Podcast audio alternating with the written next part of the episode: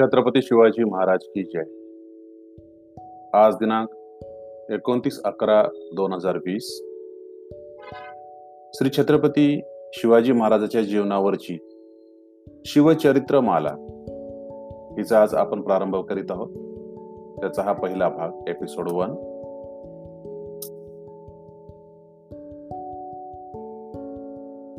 प्रथम भागाचं नाव आहे अन पुण्याचं परगण्याळ सगट रूप पारटू लागलं.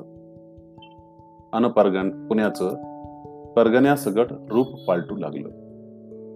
उदात्त उत्कट महत्वाकांक्षी गरुड झेपे पुढे आकाशी ठेंगणं ठरलेलं इतिहासानं पाहिलं.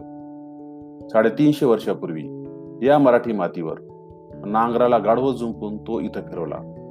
आदिशाही फौजा घोडे उधळीत चारही वेशीवरून पुण्यात घुसल्या. घरदारं पेटली. किंकाळ्या उठल्या. सैरावैरा धावणाऱ्यांची प्रेत पडली. शाही फौजांनी पुण्याचा कसबा बेचिराख केला. फुटक्या कवड्या आणि तुटक्या वाहनांची तोरणं लटकवून आणि भल्ली मोठी लोखंडी पहार भर रस्त्यात ठोकून शाही फौजा विजापुरास परतल्या. उरलं कुत्र्याचं रडणं आणि घारी गिधाडाचं आवाळात भिरभिरणं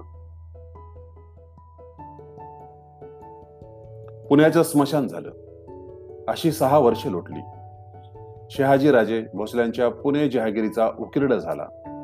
आणि सहा वर्षानंतर पुण्यात शहाजीराजांची राणी आणि मुलगा मावळी घोडेस्वारांच्या तुकडीनिशी प्रवेशला. सन सोळाशे सत्तावीस.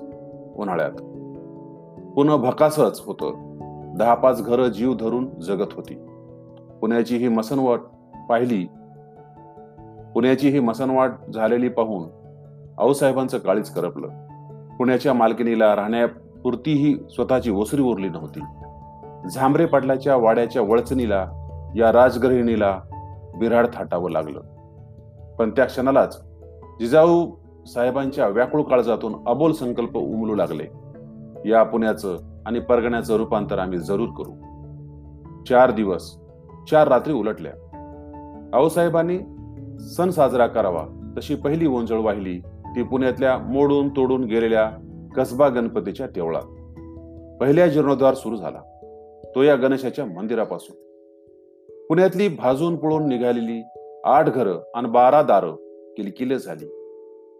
त्यांची आशा पालवली. घरातली माणसं रस्त्यावर आली. कसबा गणपतीची दुर्वा फुलांनी प्रथमच इतका सजला पुजलेला पाहून आयाबायांना नक्कीच असं वाटलं की माय लेकरानं म्हणजे गौरी गणपतीच पुण्यात आगमन झालं. जिजाऊ साहेबांनी आज्ञा करावी आणि सर्वांनी हौसेने ती झेलावी पुन्हा बोंडल्याचा पुण्यात जोमात सुरू झाला. पुन्हा पुन्हा सजू लागलं. आऊसाहेबांच्या खास नजरेखाली एक एक नवनवा सजवणुकीचा डाव मोठ्याच्या वाढ वाहत्या काठावर रंगू लागला.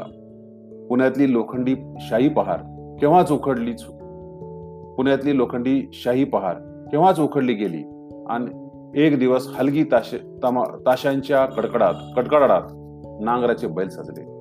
नांगर जुंपण्यात आला. नांगराला फाळ लावला होता सोन्याचा. खरं खरं बावन कशी सोन्याचा.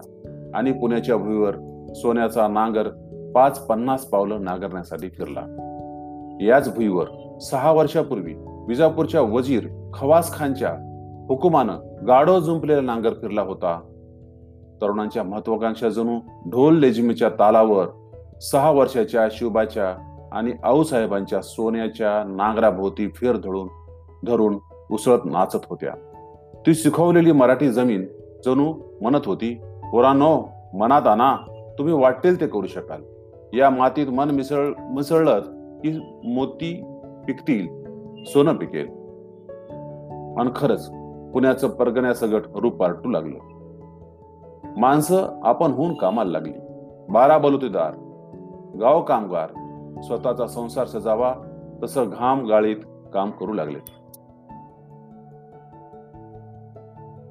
न्याय निवाडे करायला आऊसाहेब जातीनं सदरेवर बसू लागल्या. न्याय अगदी समतोल. तरोजीच्या तराजूच्या काट्यावर माशीही बसत नव्हती. आऊसाहेबांनी या काळात दिलेल्या न्याय निवाड्याचे दस्तऐवज दस्तऐवज एवढ्यातच गवसलेत. पुण्याच्या पर्वती गावालगतचा आंबिल ओढा फारच बंडखोर. पावसाळ्यात असा तुफान भरून व्हायचा की अवतीभोवती शेती आणि झोपड्या खोपट पार धुवून घेऊन जायचा. हे दुखणं पुण्याला कायमचंच होतं. आऊसाहेबांनी पर्वतीजवळच्या म्हणजे सध्याच्या स्वातंत्र्यवीर सावरकर तळ्याच्या पश्चिमेस या ओढ्याला बांध घातला. चिरेबंदी चांगला सहा हात रुंद सत्तर हात लांब आणि पंचवीस हात उंच. आंबोली ओढ्याचा प्रवाह. कात्रजच्या घाटातून थेट उत्तरेला पुणे शहराला खेटून नदीला मिळत असे. हा प्रवाह या बांधामुळे वळवून घेऊन पश्चिमेकडे म्हणजे सध्याच्या दांडेकर पुला खालून मुळा नदीत सोडण्यात आला.